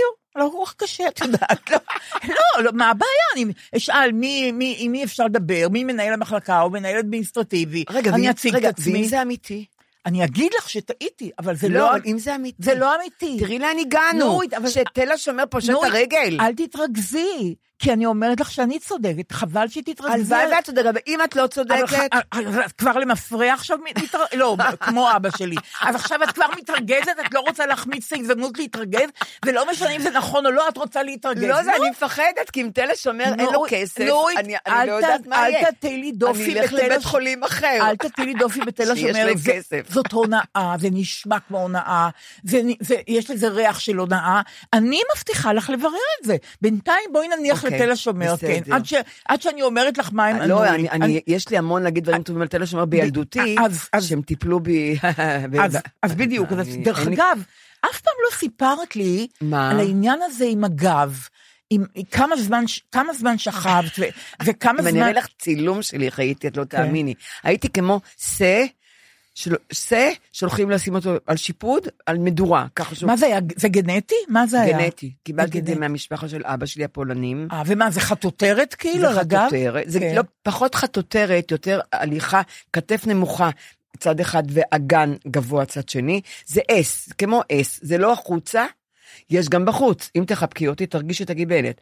אז זה אס כזה, ואני עברתי בגיל שבע עשרה, ניתוח מאוד קשה, שמונה שעות ניתוח, והייתי די, די בין הראשונות בשיטה הזאת, דוקטור קצנלסון, הוא היה רופא האורתופד, היינו, הייתי אני ורותי אינבר, האמא של הסופר, אינברי, אינברי, אה, אסף, אסף אינברי, אמא שלו, כן, כן. היינו, עברנו ביחד את זה, אני ואמא שלו בתל השומר, mm. היא עברה את זה פעמיים. זה ניתוח מסובך, לא? מאוד מסובך, אם היא הייתה אלמנה, אז הייתה צריכה לחתום, שאני יכולה לשיר משותקת, כי פותחים את כל עמוד השדרה. איזה אומץ היה לה, כל הכבוד. היה לה מאוד אומץ, אבל אומר, אם אני לא, אם אני לא אעשה את הניתוח בגיל שבע עשרה, על לאט לאט אני אתקם, וזה ילחץ לי על איברים פנימיים, ואני אהיה עקומה ועקומה ועקומה. והכניס אותי, שמו את הגבס בתלייה, תלו אותי, זרועות ו- ו- ורגליים, כמו שכבס תולים מעל המדורה, ככה אני שכבתי. כמה ו... זמן ככה שכב?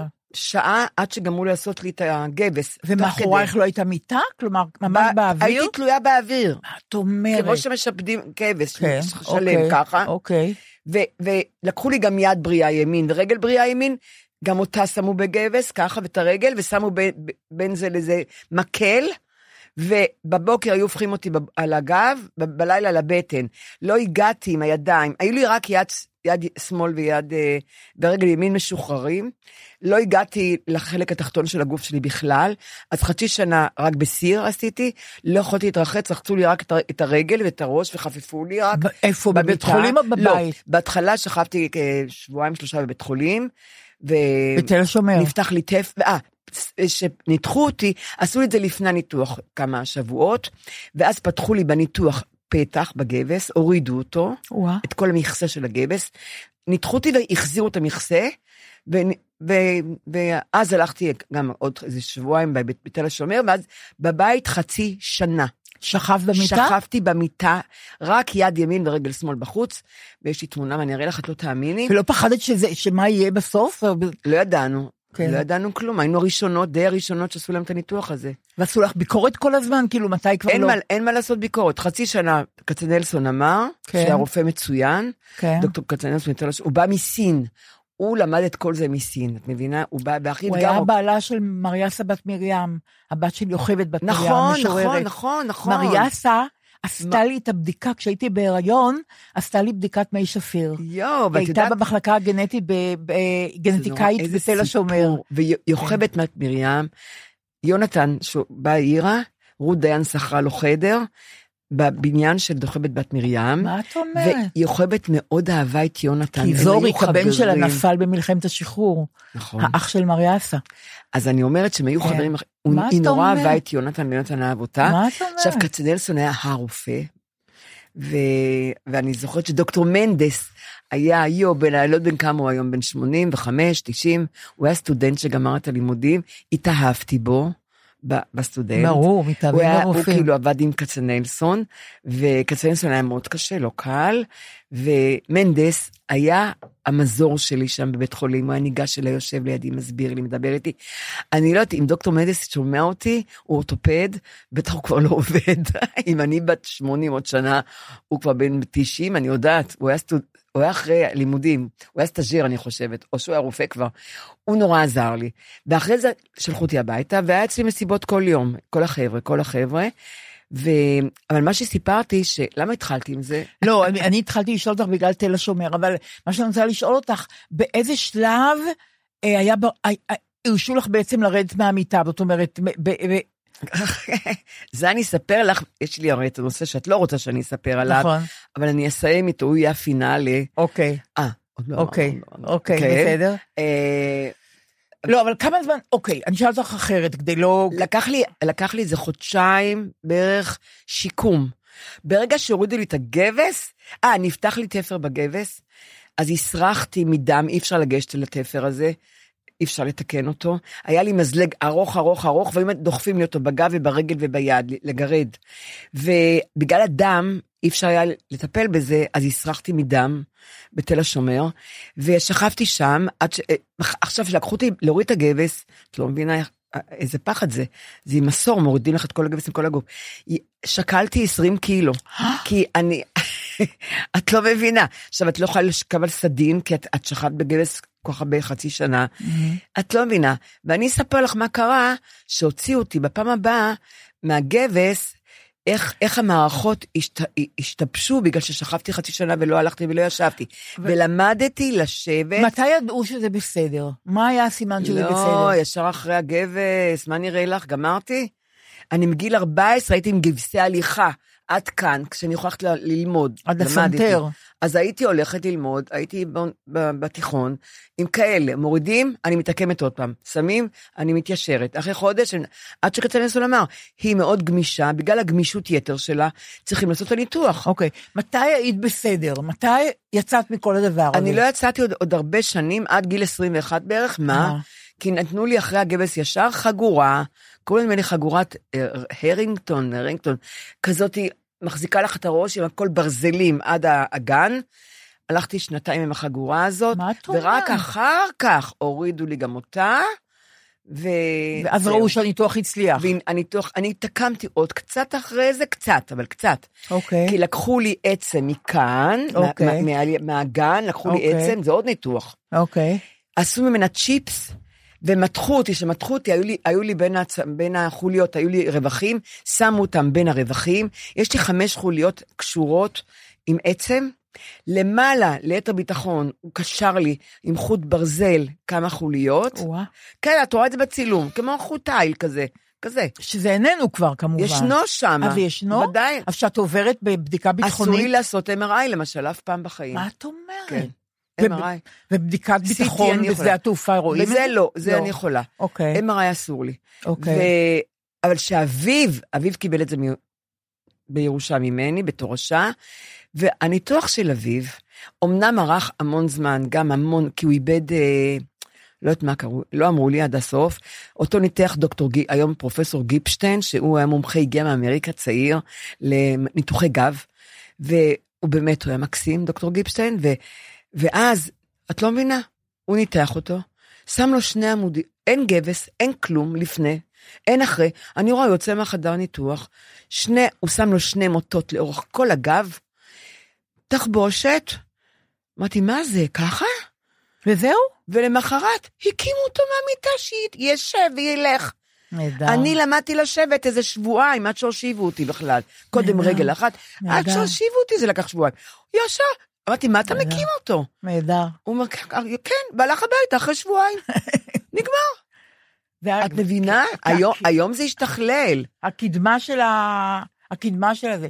נורית, תקשיבי, אנחנו, אני רוצה שנדבר... אבל לא התכווננו לדבר על זה. אנחנו בעוד שבוע, בעוד פחות משבוע ויום כיפור, אנחנו בעצם עכשיו בימים הנוראים, שבין ראש השנה ויום כיפור, אצלנו בבית אי אפשר לטעות שזה ערב יום כיפור מתקרב, כי צחקי רק עוסק בדבר הזה, בחמישים שנה למלחמת יום כיפור, לגמרי. לגמרי. אז אני רוצה שנדבר על זה, אבל בגלל זה אני רוצה להקדים היום את פינת הסלנג, ולעשות אותה עכשיו. תסדרי את ה... כן, ולעשות אותה עכשיו. יומן הסלנג. של דליה ונורית. אוקיי, מתחילים. אני אתחיל בסיפור, אני ראיתי את הסדרה סובייצקה בכאן אחת עשרה. כן. קורת לב, כן, שוברת לב. הכל אני מקליטה. נוי, זה כל כך יפה, זה על מהגרים, ומהגרים דור ראשון, ומהגרים כן, דור שני, ש- של העלייה מברית המועצות, אבל זה נכון לכל הגירה שהיא, ויש שם, אה, אה, מה זה להיות מהגר, ומה זה להיות ילד או. של מהגר, לא, זה דברים שאנחנו ממש לא יודעים, כן. כתוב ברגישות, פשוט יוצא, יוצא מהכלל, וסדרה קומית בכאן אחת עשרה, ומי שכתב ויצר אותה זה דנה אברמוביץ', שהיא גם בת של עולי ברית המועצות, והבמאית ענת סלינסקי. מה שאני רוצה להגיד, כל, כל הסדרה הזאת עכשיו ביוטיוב, סובייצקה, ומה שאני רוצה להגיד על זה, שיש שם שחקנית יוצאת מהכלל, ש, שממש לא הכרתי אותה, כן. אה, סוזן פפיאן, כן. נפלאה, ובסוף הסדרה, בפרק, בפרק שמונה, היא פוגשת על המדרגות באוניברסיטה, חבר שכנראה אה, היא מרגישה משהו כלפיו, כן. והוא אומר לה משהו, והיא אומרת לו, אז תעשה לי לייק בטינדר, היא אומרת לו, עשיתי לך לייק בטינדר, ולא עשית, לא החזרת לי לייק, כן. אז אם אתה באמת אומר שאתה מחבב אותי, תעשה לי לייק בטינדר, כן. אז הוא אומר לה, אני אעשה לך סופר לייק, אז היא אומרת לו, איך זה קריפי, ככה מדברים, קריפ. אז הוא אומר לה, סופר לייק זה קריפ, אז היא אומרת, זה ברמת לקנסל אותך, מה?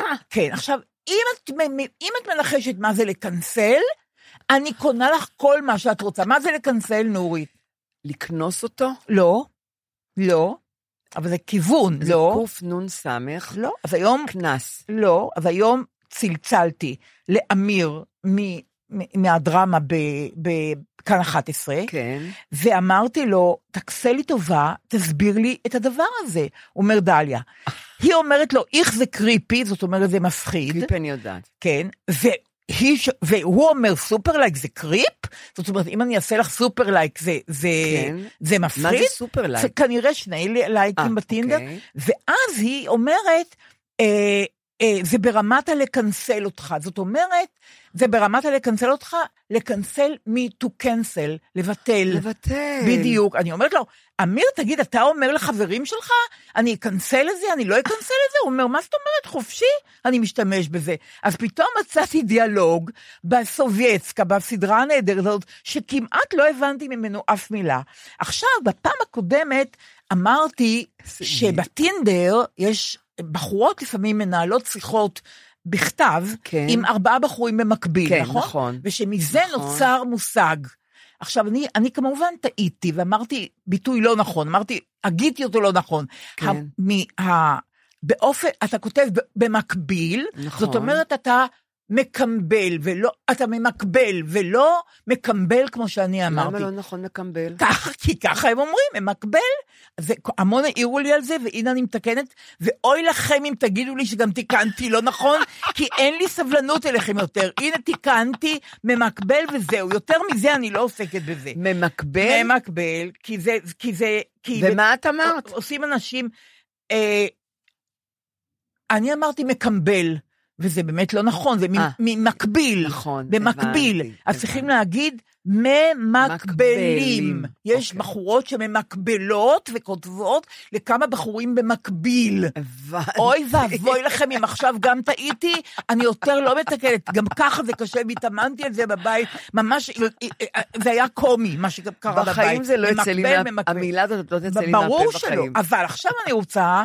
להגיד את פינת הסלנג, כן. של שחר סגל, שנתנה לנו שעשינו את זה במוזיאון, אבל לא עשינו את זה בפודקאסט. כן. אז עכשיו אני אומרת ככה, שורף, שורף להם, זה הכואב להם החדש.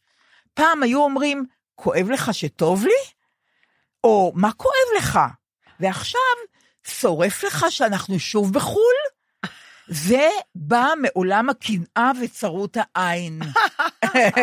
אז אם מישהו, מישהו שואל אותך, מישהו אומר לך משהו, את יכולה להגיד לו, זה שורף לך? שורף לך? אני אגיד, את אומרת למישהו, תשמע, אני בתקופה נורא טובה. נעזרת. אז, אז, והוא אומר, מביע משהו, אז את יכולה להגיד, תקשיב, אני רואה שזה שורף לך, שטוב לי. שורף לך, נכון. ופה אני רוצה לציין עוד פעם, מה שסיפרתי במוזיאון, שכמה היית מתוקה, לא פחות ולא יותר, שאמרתי לך פעם, נורית, את מקנה? לא. את שמחה לעד? לא. ואני, שאני כל היום מקנה, וכל הזמן שמחה לעד, חשבתי, מה זה, היא מלאך, היא לא בן אדם, ואז כעבור יום, היית נורא מתוקה, ואמרת לי, דליה, את יודעת מה? אני כן שמחה לעד. אבל לא, אני לא שמחה לעד, אני הורגת אנשים. בדיוק, בדיוק. אז אני כן שמחה לעד, אני הורגת אנשים. עכשיו אני רוצה, הגענו לדבר העצוב, ערב יום כיפור, אני רוצה לשאול אותך מה את זוכרת, זה חמישים שנה, אחרונית, מה את זוכרת ממלחמת יום כיפור?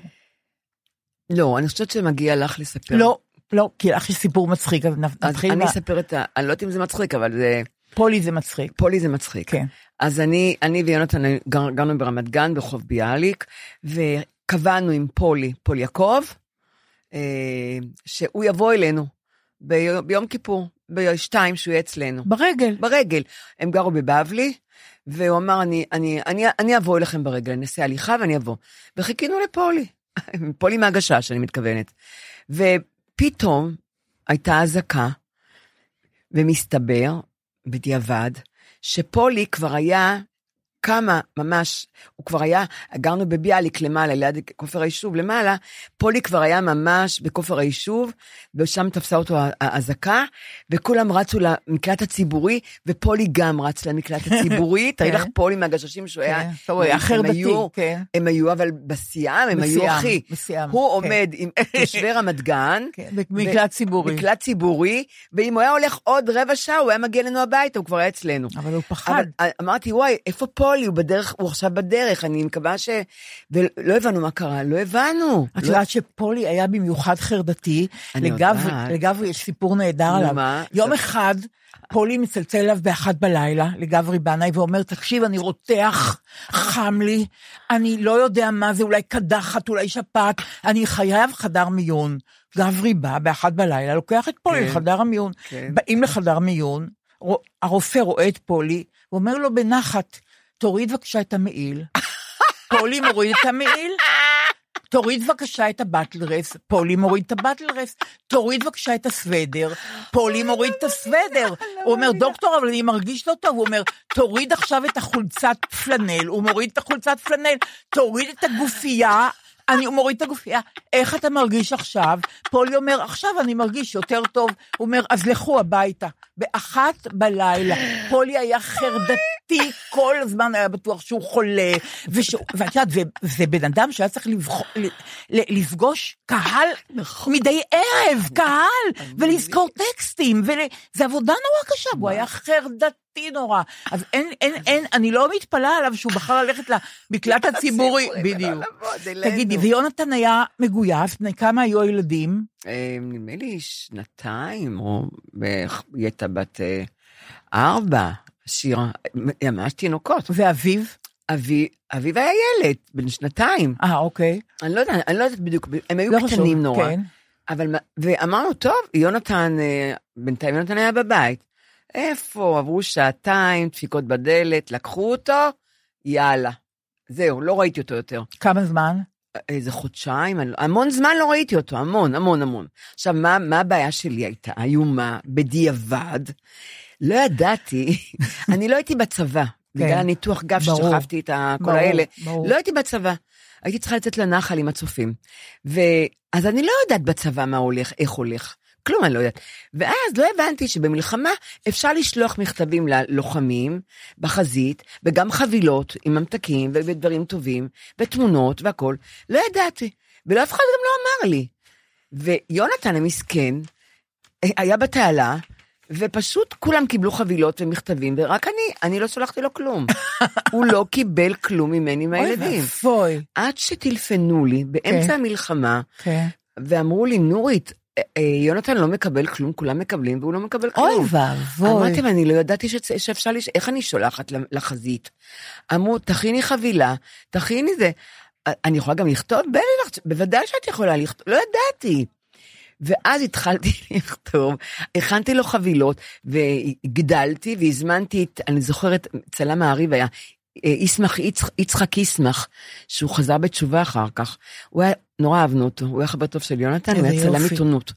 אני לא יודעת איפה הוא היום, לא יודעת, והוא בא וצילם אותי ואת הילדים, שלחתי לו את הילדים ואת הכל, שלחתי לו, אבל מסכן, זה היה לקראת סוף המלחמה ששלחתי לו את כל הדברים, אבל לא ידעתי שהמסכן הזה לא קיבל כלום מהבית. ולא קיבלת ממנו דרישות שלום? אני חושבת שקיבלתי איזה גלויה או משהו, אבל לא יודעת, לא יודעת מה חשבתי אז, לא היה לי ניס... תראי, אמנם עברתי את ששת הימים, אבל ברור. אף אחד מהמשפחה שלי לא היה בששת הימים, כי אבא שלי כבר נפטר, ואחי... תגידי, אחי... במלחמת יום כיפור, אמא שלו עדיין הייתה? של יונתן? כן. אני את חושב... לא זוכרת. אני חושבת שלא. לא. וכעבור כמה זמן הוא חזר, את זוכרת? יו, לא. הוא היה, הוא היה המון זמן שם במלחמה. הוא לא היה הרבה זמן בבית. וכמובן שהוא חזר... אחר, אחר לגמרי. יצא מישהו אחד, וחזר מישהו אחר לגמרי, שלא ידעו. הלום קרב.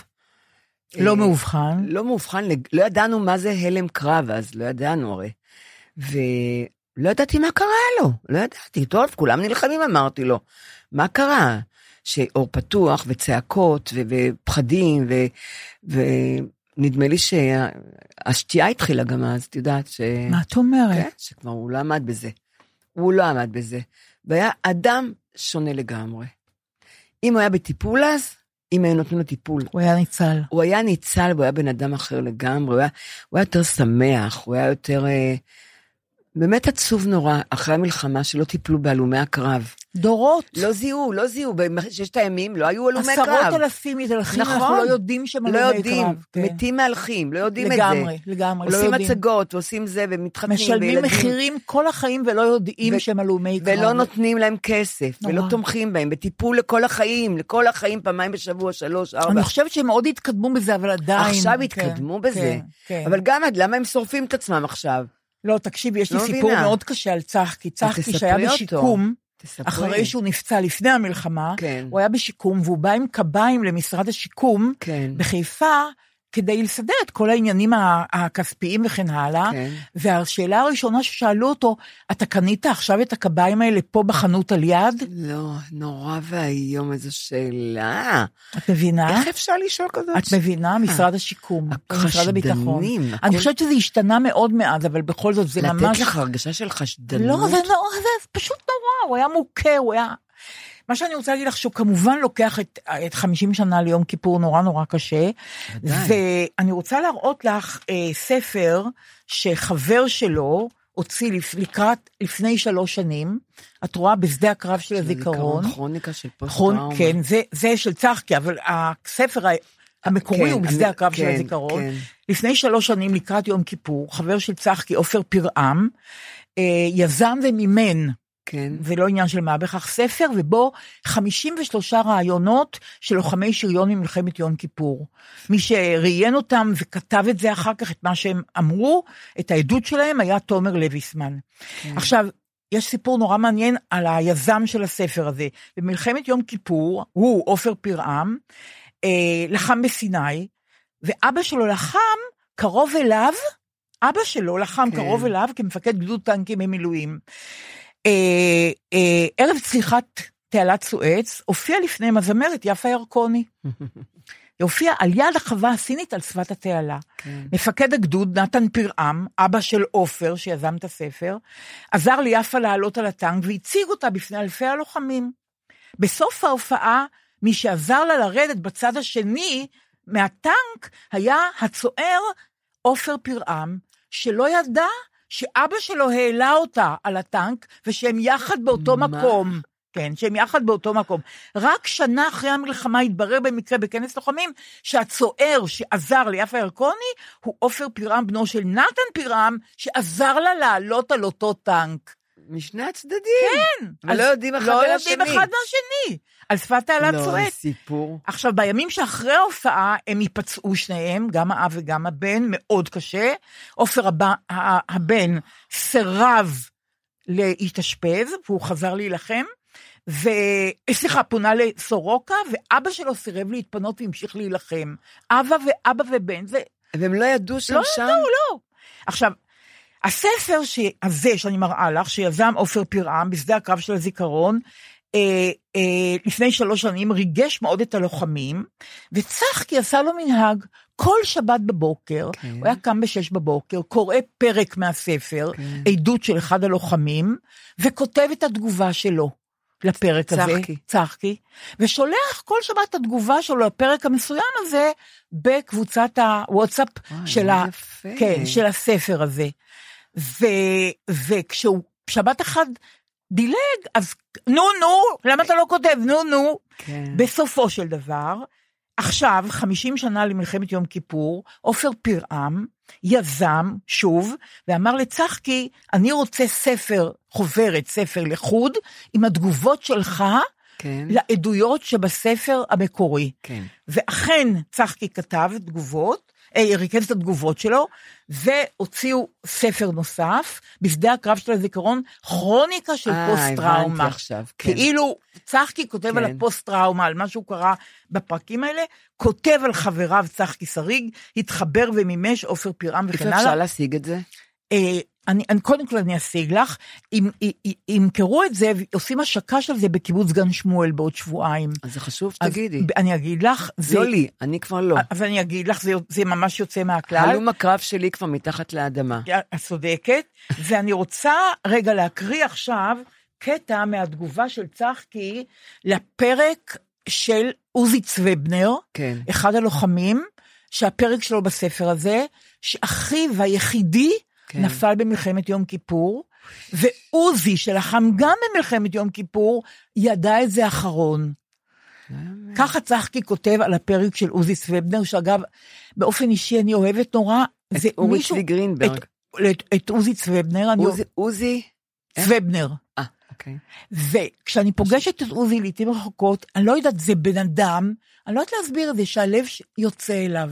כן. בן אדם שמתחיל לדבר איתי ויש לי דמעות. כן. פשוט לא יתואר. Mm-hmm. וכאמור, אחיו היחיד, יונתי נהרג באותה כן. מלחמה, ו- ו- והוא ידע על זה האחרון. ומה שצחקי כתב על הפרק הזה, רק הרבה זמן אחר כך יגיד שימשון לעוזי צוויבנר, זה שימשון הג'ינג'י הטען קשר שלו מדפנה, כשהגענו הבנו שזה התאגד של גדוד תשע, וגילינו שאחיך נהרג, והטנק שלו מאחוריך. לא ידענו אם אתה יודע כבר, ולמקרה שלא, אף אחד לא רצה להיות השליח. ואתה עוזי, פונטה לבלוזה במסעית זבל מצחינה מהתאגד, אשר בו שכב אחיו ההרוג המכוסה בסמיכה. ואחרי שלושה שבועות באשפוז, רק בבית ההבראה באשקלון, יגידו לו לעוזי. ועוד הוא מחכה לאחיו הגדול יונתי, כדי לספר לו שגם הוא, עוזי האח הקטן, היה די גיבור במלחמה, יבוא מישהו ויאמר לו, עוזי, אתה יודע שיונתי נהרג. ככה, בסימן קריאה בסוף, לא בסימן שאלה. כולם ידעו, כבר בתאגד בסיני, בחדר בבית החולים, בבית ההבראה, רק לעוזי הקטן, לא סיפרו שאחיו היחידי נהרג. תמצית האימה, צחקי כותב על זה. ממש. כן, אז זה יום כיפור, ולסיום, אנחנו קוראות לזה מיד אה, גומת חן, אבל... זה ממש לא גומת חן היום, זאת גומת חן עצובה. כן. זה, את מכירה את זה, זה מה שאברהם בלבן כן, כתב. כן. אה, את אמרת לי כבר שאת מכירה את זה, אז אני... אני לא, אני לא, אני לא אספר שיונתן כתב הצגה. שמה יונתן? שיונתן כתב הצגה. כן, אני רוצה שספרי את זה עכשיו, כן. אני יכולה לזמן? כן, בוודאי, ברור, אני גם ראיתי את ההצגה הזאת. אז זהו, אז יונתן כתב הצגה לקאמרי, ג'וני הלך, והוא כתב את זה על חבר הכי טוב שלו, שהוא אח שקול, החבר שלו. אלדד זיו ביים, נכון? מה, באלדד זיו ביים, נכון. אני אקריא את זה, כי זה היה נורא מזמן, רק שנייה, רק שנייה, דקה, רגע. בסדר. אני אקריא את זה. אז יונתן גפן כתב, אלדד זיו ביים, משתתפים, את צדקת, אני טעיתי. מי? משתתפים... יפתח קליין, נכון. יוסף קרמון, נכון. שרה פון, ש... פון שוורצה, הייתה נהדרת. גאולה נוני, נכון. ארז כהנה, אילנה באואר ומיטל מיטל חייק. עכשיו אני רוצה, אני אקריא רק, בסדר, כי אני לא יודע להגיד את זה, ש... מה שיונתן כתב, הוא כתב את זה לכבוד החבר שלו, שהוא אח שקול, והוא אמר תמיד, הוא סיפר לי תמיד, למה, לא, למה רק מדברים על ההורים השקולים, ולא על המשפחה, על האחים והאחיות השקולות. לא, אני למדתי ש... את זה רק מצחקי. בדיוק, את למדת את זה מצחקי. נכון. ויונתן למד את זה מהח... מהחבר טוב שלו. החבר שעוד איתנו כמובן. שעוד איתנו, כן, ודאי, כן. לא אגיד את שמו. לא, לא, אני, כן. הוא מאוד איש צנוע. כן. הוא כתב, אחרי שהרופאים אומרים לגבריאל פלד, האלכוהוליסט, שאם לא יפסיק לשתות הוא ימות, הוא מנסה לשחזר את חייו. במסע ארוך לעברו, הוא מגלה שחייו היו כישלון אחד ממושך, שרק השתייה הייתה יכולה להשכיח אותו מדי פעם. עד כה גבריאל לא חי את חייו שלו, אלא את חיי אחיו המת, שנהרג מאש ידידותית במלחמת יום הכיפורים. ההורים שלו, אבא מוניה, שהיה מראשי המוסד, וסגן שר המשפט, הקדיש את חייו לביטחון המדינה, ולא נשאר לו זמן לביטחון ילדיו. אמא עליזה, האבירה בעלת פני היגון, שכולה מקצועית, מאותן נשים קורבניות, על מזבח השקרים והסודות של הבעל הגיבור, שניהם לא מסתירים את אכזבתם על כך שהאח הלא נכון מת. אוש. גליה, אשתו של גבריאל, שהייתה נשואה לרפאל, אחיו המת של גבריאל, נחנקת גם, היא לאפליית המשפחה, לאפליית משפחת האבל הנצחי, שבה תמיד יש מקום לעוד נפש פצועה. בבר הקבוע של גבריאל, היכן ששירה הזברמנית החביבה, שומרת עליו כמו אמא, פוגש רפאל השיקור, את בתי הצעירה, שחקנית אלנובלות צעירה, שמוציאה אותו בכוח אהבת האמת שלה, ממשפחת השכול החונקת.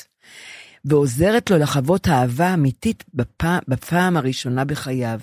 גבריאל יוכל עכשיו להתחיל להגשים את החלומות שלו, שהיו לו ונשכחו. בארץ הגיבורים, שבה עדיין המוות קדוש יותר מהחיים. לא טוב למות בעד ארצנו, טוב לחיות בעד ארצנו, זה אני הוספתי את המשפט הזה. זה יונתן כתב בתוכניה.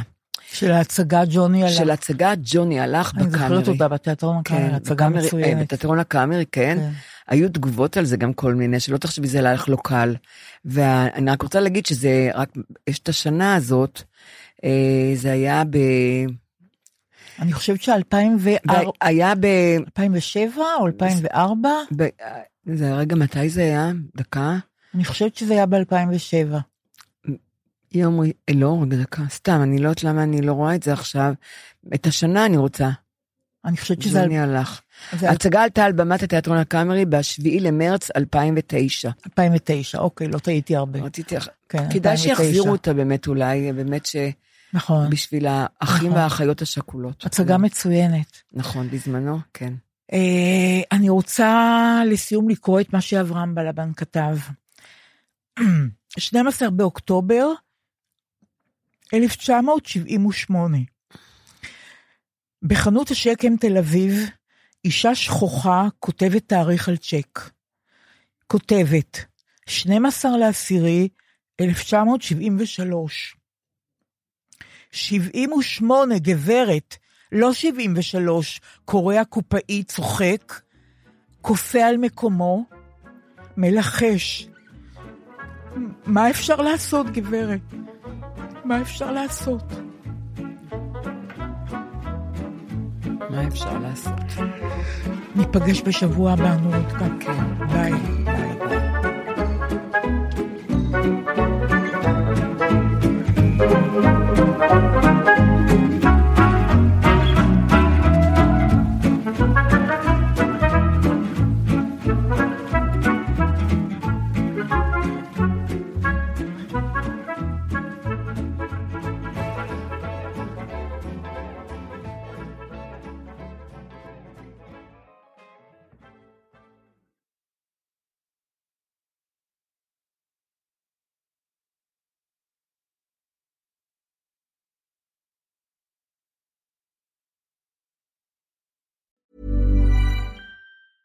Even when we're on a budget, we still deserve nice things.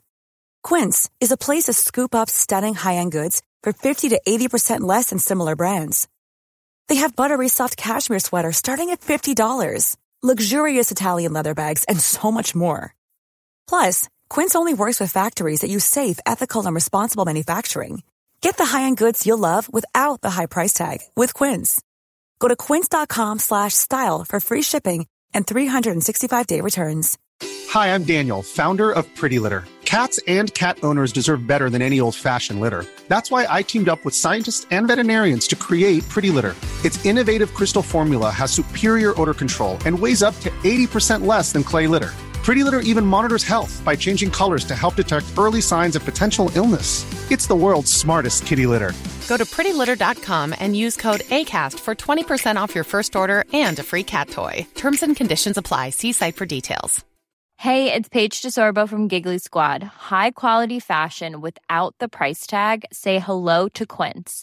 I'm snagging high-end essentials like cozy cashmere sweaters, sleek leather jackets, fine jewelry, and so much more. With Quince being fifty to eighty percent less than similar brands.